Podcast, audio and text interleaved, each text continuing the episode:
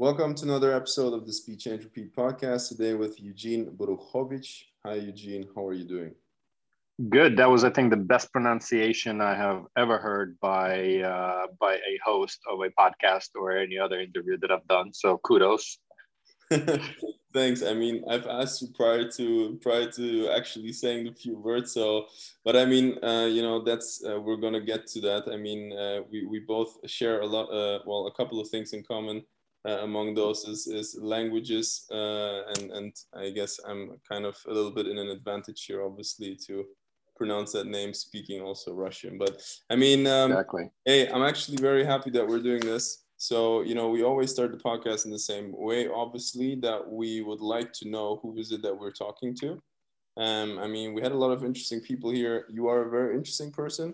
You've done a bunch of things and have like endless stories, I, I assume, and uh, are doing something very, very interesting nowadays. Uh, and so, basically, kind of as the first thing for today, uh, please, you know, tell us where is it that you're coming from? Uh, you know how and how did you basically get where you are today?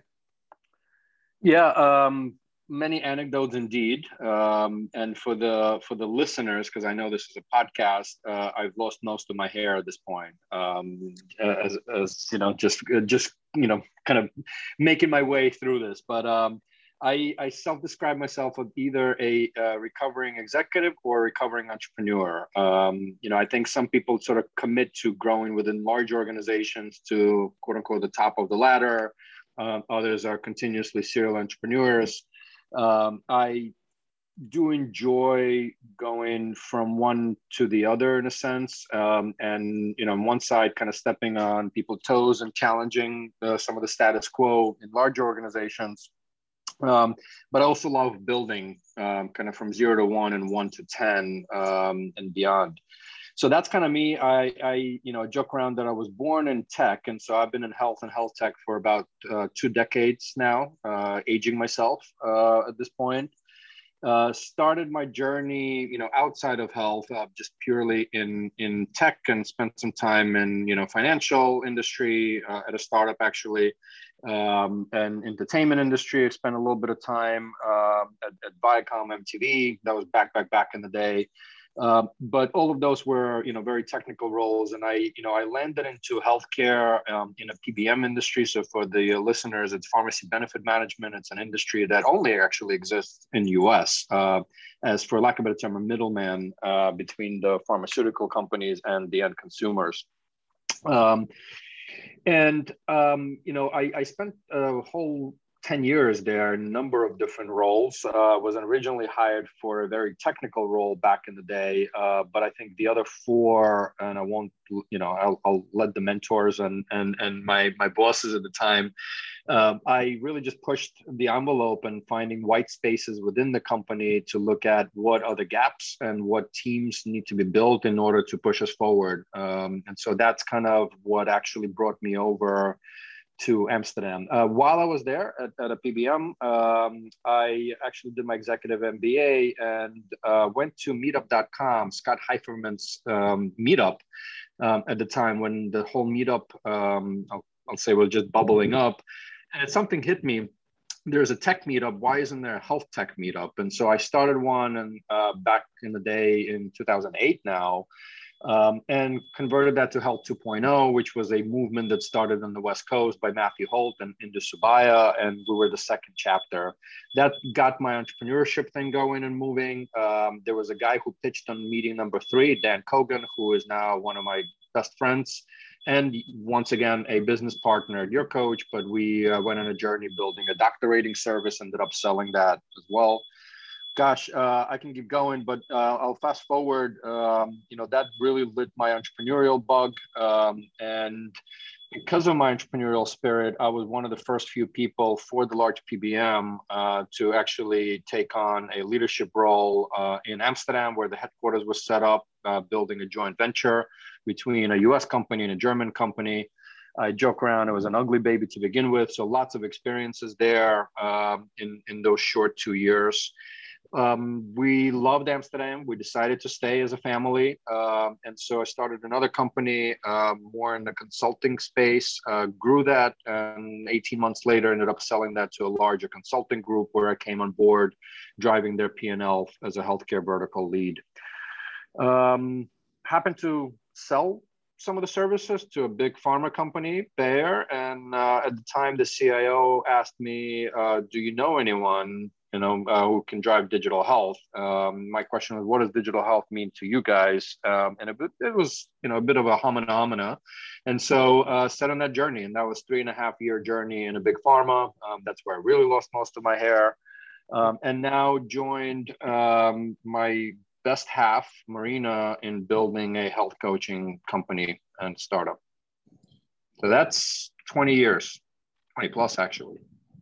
With, uh, with speeding up obviously and uh, you know uh, not telling us all of the all of the interesting funny and uh, let's say horrible horrible memories uh, that, that you've uh, got on the way. So um, you know kind of going chapter wise let's let's talk about let's say the differences that you encountered in let's say working in the US and you know the ecosystem there versus let's say Europe in Amsterdam um, and uh, let's say maybe Germany um, or the rest that, that you're familiar with just like yep. these right what, what is kind of your your take on this yeah so I mean first of all from a company perspective I think while you know there are oh, let's call it stereotypes in different countries, right, and different people. Um, I think every company DNA is different, and that company, you know, can be right next to each other somewhere here in New Jersey or elsewhere, right? So that's I just want to kind of level set on that. Um, it, it's funny you asked that question of I don't think I've ever actually said this sort of publicly publicly but people ask me like so who do you, who is eugene right like who do you consider right uh, yourself as and the way i kind of describe it uh, in my whole thing um, i feel that i have the european eastern european hustle right? Um, that's one. Um, growing up in us um, kind of the um, you know the the dream anything is possible. Um, that's that's in me as well. So I, I typically tend to be very positive uh, as an individual. Um, I, um, you know, what I learned and picked up in five years from my Dutch uh, friends is really no BS. You know, a deal is a deal. We'll shake on it. We'll figure out the rest. Uh, really, I, I love the no bullshit, right? Like just say it as it is.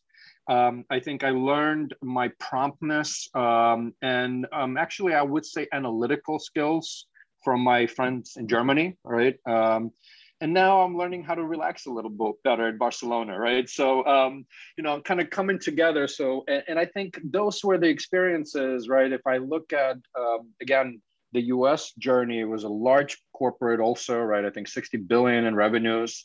Um, you know, I was lucky enough um, that when I joined, new leadership joined to really push the company forward. Um, and while some people were looking at this, oh, like crap, new new chef in town, I was the new guy, right, growing with this company and learning and had interactions with some of the leaders. One of them is actually an investor in your coach still. So that was one experience, right? Hop over to uh, the Netherlands um, where the headquarters was set up. It was a mix of two cultures. Um, so German culture and American culture coming together with a few individuals, right? Um, that were Dutch. And so I learned quite a lot from that. And the DNA of a small, quote unquote, startup, small, uh, you know, 250 million investment from both parent companies, but small in the scale of 100 billion. I learned a shitload there, right? And what what what my own um, limitations are as well, which is also self discovery. You know, the startups in between, I you know, we can spend more time on that, but I think that's very different. But so you know, in short, I think again, I'm going to kind of go back to that individualism um, and that people make their own path. And I, you know, I, I think you actually said something like, you know, some of the bad experiences. I, I, I can't say I've had bad experiences. Like I look at bad experiences as honestly like, holy crap, I can do this better next time, right? I can learn from, you know, this joint venture fell apart in less than two years, right? Um, and I'm like, well, it could have crashed and I could have been like, well, is it me? Is it not? Is it whoever? No, it was an amazing experience, really an eye-opening experience on culture mesh, how to lead a company, how to, you know, how to say no to certain deals, how to walk away from certain things. So it was fascinating. I, I hope I answered your question, but uh, that's a that's a great mindset to have. Uh, at, you know, at this stage, what I find interesting. So you said you said so 2016 when you were approached uh, by by let's say big pharma and then they asked you like do you know someone in digital health? And you asked them you, you basically you know answer right back is what is digital health for you? So i mean 2016 now it's 2021 um, you know that's that's already quite some time uh, speaking in tech uh, speaking let's say uh, in a tech world right? Lots of things have happened lots of things have been accelerated through uh, let's say the past uh, one and a half yep. years how do you describe the space from you know back in the days when you were at that point versus nowadays you know? What has really changed? You know mm-hmm. have we come far beyond basically the obvious one which is you know telehealth you know which which is uh you know yep. with with covid but let's say in all the other aspects speaking.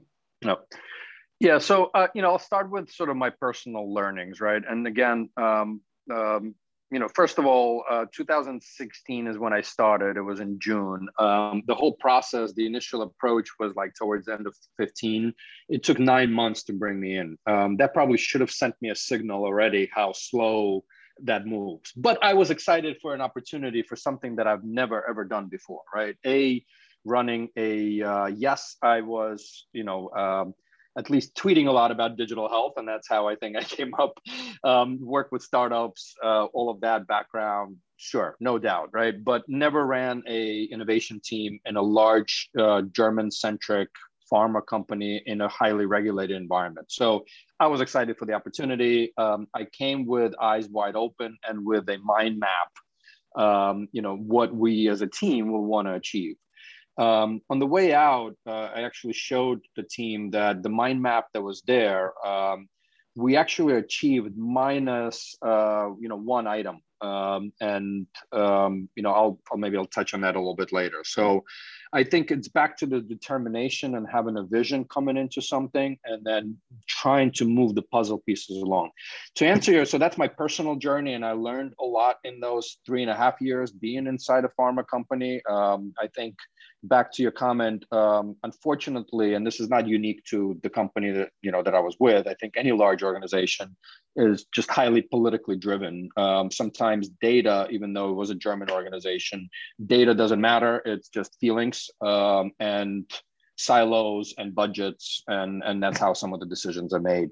So that was my biggest learning. The second behind that is not enough uh, communication, communication, communication. Um, honestly, my you know my my biggest learning out of that was that I made an assumption that just because myself and the team are all on social media, on LinkedIn, we're learning, we're sharing, we're conversing, that the rest of the 100,000 people are as well that's not the case. And so I think one of the key lessons for the entrepreneurs out there is that just like in a startup, you got to keep gathering the crowd and getting people, quote unquote, excited about whatever that opportunity you're building. Let's switch to the from a purely um, space perspective. So indeed, you know, five, let's call it five years just to keep things simple, um. I think digital health has matured with some call it sub verticals, right? I think everything is still to a certain extent bundled in digital health, and I don't want to go into the description of it, but I think there's a couple of things that appeared. I think to your point, you know, we've got fast forwarded in a way thanks to covid into this digital era right everything had to be done digitally so from telehealth, which is, I think, here to stay, which volumes will drop. I am convinced of it. And already I think we're seeing that, but it's here to stay, including some of the reimbursements. Um, I think two, you know, if we talk about specifically pharma, you know, things like e-detailing for Salesforce was always on the agenda of everybody, but nobody was really incentivized to do it. Well, guess what? When COVID hit, they had to do it, right? And so lots of investments went into that. Remote patient monitoring, you know, it's been around. There are some reimbursement codes. Um, you know, all of this thing, no matter what country you look at, that's front and center now. Um, and then, you know, another one that's a near and dear topic to me is digital therapeutics, um, uh, which is, you know, for very sort of um, broad description, is a software that can uh, help either manage, treat, or prevent the disease, right? Um, and that's in conjunction or without a drug and standalone.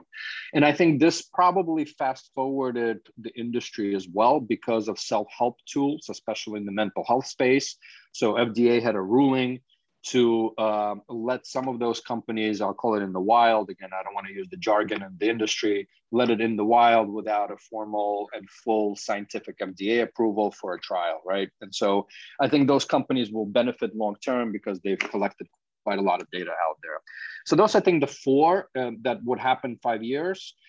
Um, specifically in pharma, I think there's still quite a lot of talk um, when it comes to things like digital therapeutics. Um, I think for pharma, telemedicine is a new channel. They need to train those doctors and get in front of those docs to talk about their drug and their medical device and all of that. Um, I think there's been tremendous amount of investments going into drug discovery, clinical trial optimization, meaning the core of the business model of pharma.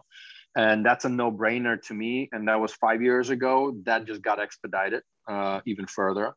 So I'll, I'll pause here because I know for the listeners also a lot to sort of absorb, but I'll pause.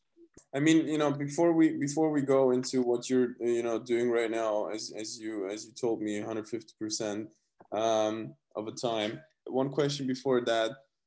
I mean, you're building something now, right? But what is something? I mean, there's a, a bunch of let's say sub verticals, right, uh, in in digital health that one can go into, and and you just like talked about some of right now. But like, what would you say right now are some of the things where you see like an opportunity to build something right so i mean obviously one always has a bunch of ideas but you know everybody has ideas but let's say just speaking from let's say fields you know or kind of like spe- specific business models or sort to say.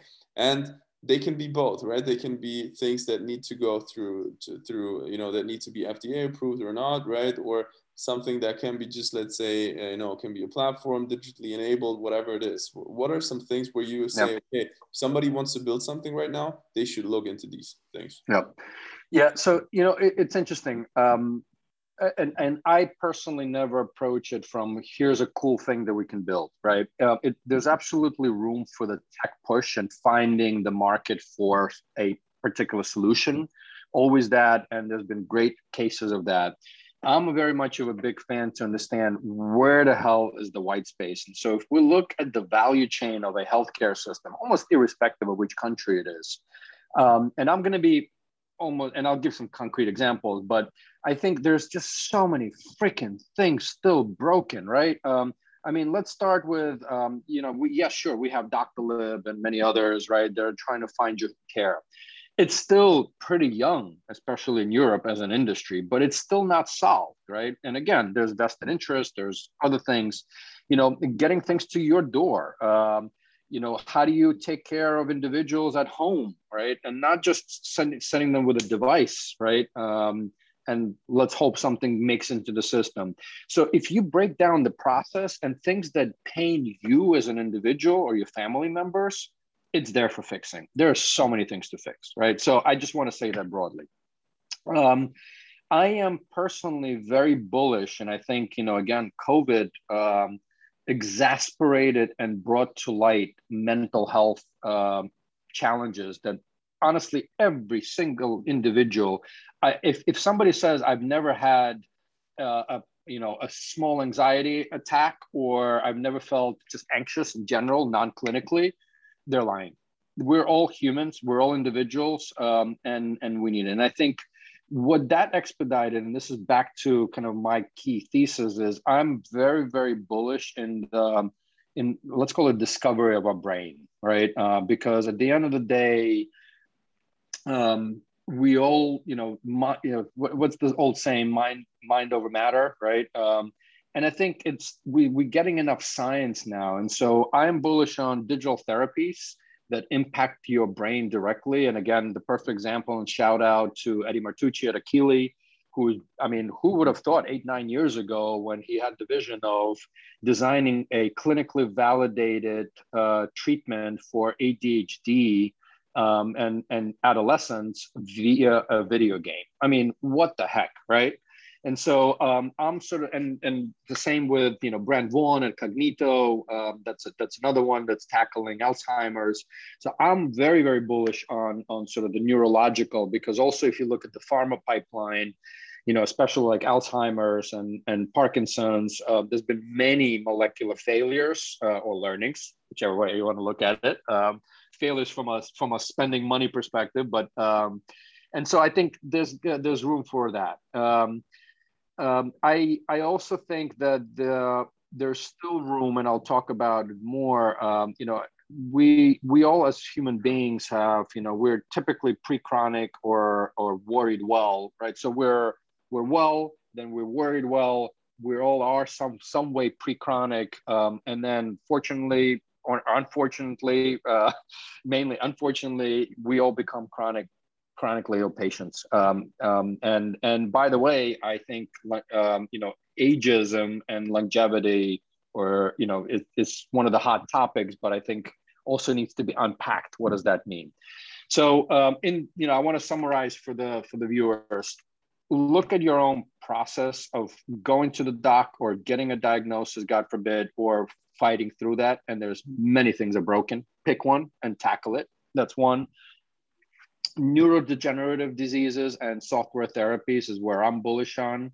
Um, three, I think there needs to be plug and play into the telemedicine infrastructure as far as I'll call it content. So I think our friends at Heal Capital call it um, in Germany um, Vimpros, virtually integrated patient solution, something. But it's hey, pick a segment of population, focus on how to service them the best possible, and then you probably have an exit or sale into the telemedicine world or some kind of primary care system. Uh, um, yeah, I'll, I'll, I'll, pause here because I can keep going. I, I guess you, have done the right, uh, let's say the same approach uh, with your coach, the company that you're building right now. You know, let's start at the beginning. What's the story behind your? You know, back to, and this is why I love uh, health and health care as an industry. I think most of the founders have a personal story, and absolutely no offense, I love the Revoluts and other gadgets and tools, and, and they're great products. Um, there's nothing that extracts me and says, "Hey, I want to go back out of the healthcare industry." I, you know, never say never, but I just don't see myself exiting. And the background on this, actually, Marina, my wife, who is the CEO and founder of Your Coach, um, while we were living in Amsterdam, went through a breast cancer journey, um, and um, you know, luckily is all well. She's now seven years clean, um, and um, you know, luck happens that we've also lived in Amsterdam, right, and had great insurance, great system, um, uh, great um, great hospital AVL. So you know, shout out to Anthony von Lou. I can never pronounce it, so I, I won't. Uh, AVL. Um, and um, and to this day, you know, Marina goes back for her yearly exams, not because we don't have the capability in Barcelona or Dusseldorf, just we feel the comfort level there. Coming out of that, while the docs did their thing, as she describes it, she realized that she was trying to hack her body back to health, not not only physically but mentally and kind of more holistically, right? Um, so she went to get a, um, um, kind of health coaching education. It was an online one year program to kind of formalize, for lack of a better term, how she hacks her own health. Right. Um, and then all of a sudden she has a one client and two client. And as she kind of describes it, you know, I, I, I told when she, you can't manage this in a piece of paper, you need a platform. So she actually approached my old partner in, in the startup business and a good friend, Dan, to say, hey, build me a toy, for lack of a better term to practice my, you know, to run my own practice. We looked in the market. There were there are a few companies out there, but they've been around already, and we couldn't find anything that's modern enough. So over the course of 2019, she basically went out to build an MVP for herself, um, and then we quickly realized that health coaching, which I purposely left separately as one of the things that we're looking at. Um, health coaching is one of those industries that have been mirrored with kind of, kind of cuckoo voodoo science, mm-hmm. but has been around for 20 plus years now. and only in the last let's call it five years been bringing some legitimacy to this field and i can go deeper into why and what um, but towards the end of 2019 there was uh, new um, what they're called in us level three reimbursement codes so cpt codes that were issued by the national board of health and wellness coaching which is a nonprofit organization working with the american medical association and others and defining a health coach as a key member of a clinical team. So non-clinical member of a clinical team. Um, I'm sure that will vary and change, but the point is there's now legitimacy in this process. So that's kind of um, so what we realized what Marina has built initially and we started scaling is um, you know, a, a platform for coaches to manage their business. It's very much of a gig economy um, type of uh, type of profession. That um, you know, we have everyone from retired docs and uh, you know nurses that quit that don't feel that they can help in the system anymore. You know, young professionals. There's over hundred schools that have a health coaching program now uh, in U.S. alone. So it's a field that's coming and legitimized. Um, and so we also realized then well, there's an amazing amount of n equals one relationships that are happening on the platform. And so, how do we actually help these coaches build their businesses, right? Um, and so, what we realized is that both algorithmically and very much de-identify, we are just you know go on record. We did not sell the data. This is not the model. Um, we identify coaches, and I don't like using the word good because every individual is good.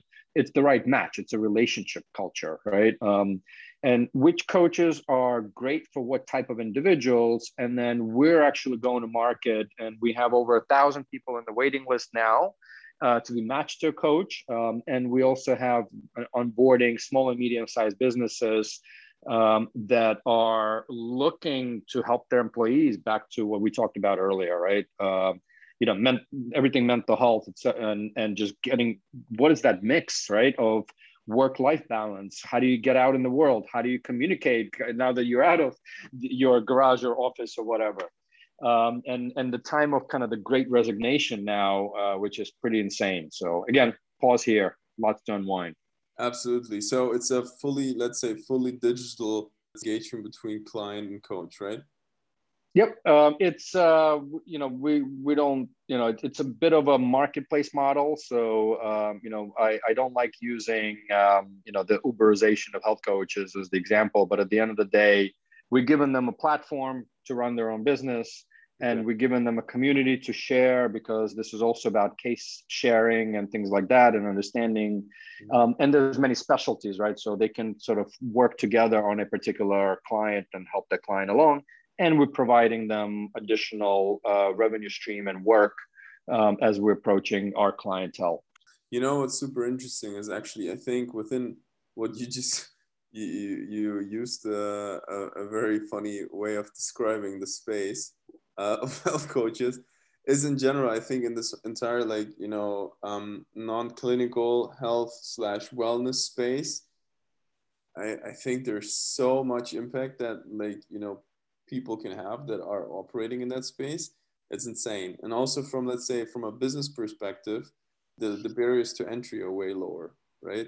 Because you don't like you don't have these let's say high regulations for things you know etc and it's like I, I think there's still like so many with just in that space alone there's so many different opportunities that that can be tackled right it's, yep. it's, it's, unbelievable. But our big hypothesis is exactly, you know, because it's a bit of a wild, wild west, and thanks to the National Board of Health and Wellness Coaches and other parties that are driving the the level of qualification standardization to this, um, you know, to be honest, to be reimbursed, you need to be um, a nationally board certified coach.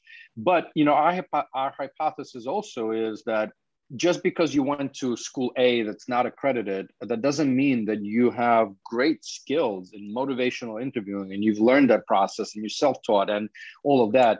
Can we help identify algorithmically those great coaches and maybe help them move to a school that is accredited, maybe help them get their certification with the national board and to fill that sort of labor shortage that we have in the doctor nurses Uh, because look, a doc has eight minutes to talk to you. A nurse is spread across 27 patients, and I'm making up these numbers, right?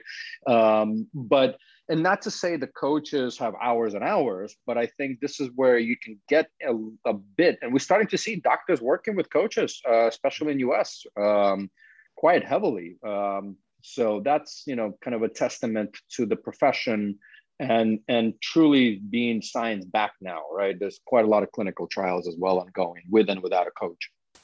Yeah absolutely. I think uh, you know another one a big one is so uh, something that i've looked into deeply as well is like the space of nutrition right? It's like um, if you think about it like where do people get nutrition advice from right? And the problem is that like actually so i i, I talked to a friend of mine and she's uh so she's uh, doing, uh, uh, she studied nutrition in, in, in, Berkeley and in, in Columbia, and now she's doing her, uh, she's going to do her MD. And she says, like, I'm doing this because that is going to be the best option for me to treat people. people. Uh, you know, I need to be a doctor in order to then treat people with my knowledge of nutrition. You know, and that's the problem because like doctors, uh, oftentimes, I mean, they don't have the the deep knowledge, right, or the the expertise uh, look to the alternative in, in nutrition, right? Yep. And and that's and that's the big problem of when it comes to nutrition within the system. Yep. Yeah, and and you know it, it's interesting that your friend is going the doctor route, right? Um, and and kind of what we said because people, you know, I'd be curious, uh, you know, what do you think of when you think of health coaching, right? Uh, but the answers I get is, oh, it's a, my fitness instructor, or it is a nutritionist, right? And the way we describe this, and you know, to a certain extent, we're we're obviously working, um, you know, closely to sort of push the industry forward you know, a, a, health and wellness coach, as it's defined by the national board, and I'll paraphrase, but it's an individual that will help you understand your own goals and, and health vision, will help you set the right goals to achieve that, and will hold you accountable to it. It's not prescriptive, right? And yeah. so we kind of say with this health coaching certification, um, a health coach, a health and wellness coach, is not necessarily a dietitian or nutritionist, but a nutritionist and or dietitian or and fitness instructor and or nurse and or doctor can be a health and wellness certified coach, right? And so combining, um, you know, multidisciplinary talents um, is where it's going to be at, right? So. So, so you believe that kind of like one person filling all these uh, different fields, or let's say kind of like having, um, I mean, you know, having somebody that knows nutrition very well. I, okay, let's put two, two things together, right? So somebody that let's say is a fitness coach, right? Ultimately, like if you're if you're fit, right, you stumble upon nutrition right? You also figure nutrition out right? So you you you start to think about nutrition you start to read up on nutrition. Obviously that doesn't make you an expert but i mean just you can get an a certification or whatever right? But i mean there's also other things right? I would um so personally speaking you asked me like what, what, what do i think of health coach right? I, I thought about like the definition of health in general. Like there's physical health but i think that mental health so for me for example sports is has a lot to do with uh, with mental health, right? Yep. It's like I if I do sports, it has it's like it has such a big impact on on on my mental health that I, I cannot even describe it. It's it's insane, right? And yep. so I think that's another one, right? Uh, and the same goes with nutrition, right? Nutrition has also an impact on mental health, right? So yep. it's it's a it's a very there's multiple factors to that. It's not just linear, right? It's not just like one thing. It's not just doing sports, for example, right? But you know, it, it's interesting. This gets into kind of how do you even set the goals, et cetera. And I'll just use the, you know, maybe a very concrete example. Um, you can set a your wellness vision to say, uh, you know, my girls are 18 and 19, right? Um, I want to be able to be in my best happy shape, um, you know, at their wedding, right? And that might be five or 10 years away, but I want to be there. Well, that's a high kind of level goal. But then how do you, but that's something that's concrete and achievable from that perspective. Well, let's back up. Um, it's not about losing weight. It might be, um, you know, I just actually set a goal with my older one who pushed me and said, by Thanksgiving here, Pops, can you run 10K? Right. Um, and so I'm now training for it because I set a goal, you know, the original goal, what we talked about well, how to your point, well, how do I get to the 10K? It's the combination of this nutrition and all of that, right? And so I'm doing, you know, levels health uh, for my glucose measurement. I'm looking at Zoe for gut health and other things, right?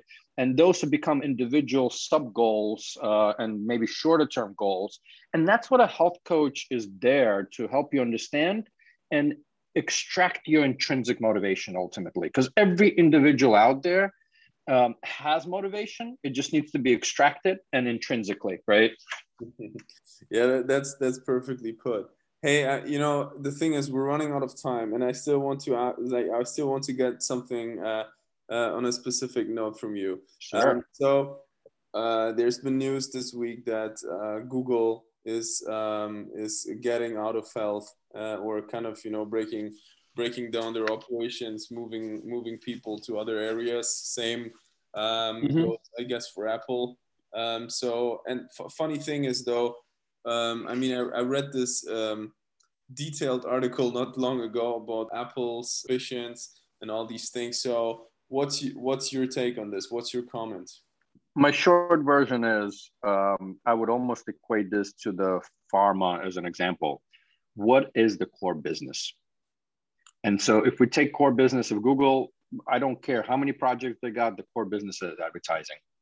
That to me is really the answer. Now, I think um, you know, if I look at some of the giants, and I was on with uh, in New York uh, last week with a gentleman called Glenn Tullman, who took a company called Livongo public and now building another one. He was asked by the same question, and I, I fully, fully agree. I think there are you can look at some of these as large employers that were trying to optimize uh, for themselves, right? And he used the example of Haven.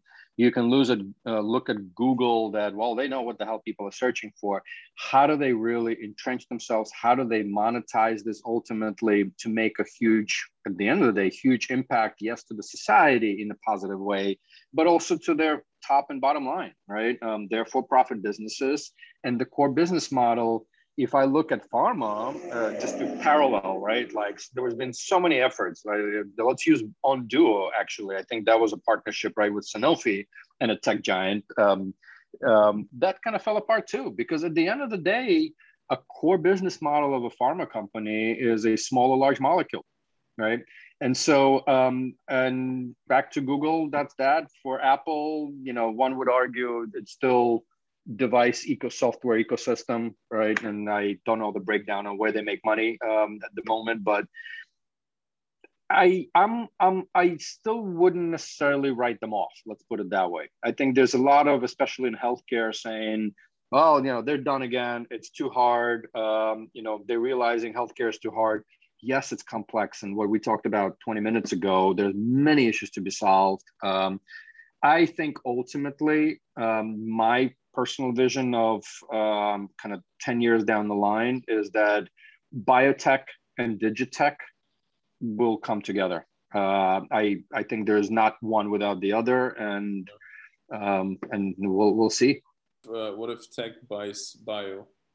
So what if let's say you know what like there's another player, Amazon, right? I mean they, they also have a bunch of things going on, right? Lots of uh, uh, let's yep. say secret projects going on. What if like I mean you know Amazon bought, bought uh, Whole Foods, right? What if uh, yep. Amazon buys a, a, big bio company? Uh, agreed, and I think this is back to uh, how they're. You know, if you think about GE, if you weren't back, right, uh, they were a huge conglomerate. I can see Amazon having, you know, a huge conglomerate globally with multiple divisions. I mean, look at Google; their investment arm is investing in biotech companies, right? So, um, again, I think it's um, there's a this veneer of discussions that oh look they failed. Um, at the end of the day there are financial roi there's financial investments there's strategic investments. And i think they will all continue making financial investments right between their venture funds and and efforts. Um, and some of them will continue trying more strategically and see what the impact they can have on that end consumer uh, but I, you know, I think there's just too much entrenched across. I mean, Apple is doing so many clinical trials, right, with pharmaceutical companies and others, because they found, guess what, through um, through the great iPhone, there's a good enrollment, right? I, I forget the, the tool name. So they will continue being and how uh, how important where it is on their investment thesis um, will vary over the course of the next decades to come. Um, I I'm convinced that. Yeah, uh, definitely. Hey, uh, Eugene, thanks a lot for being on the show. It was really interesting having you here. It was a pleasure. Pleasure. Thank you very much for having me.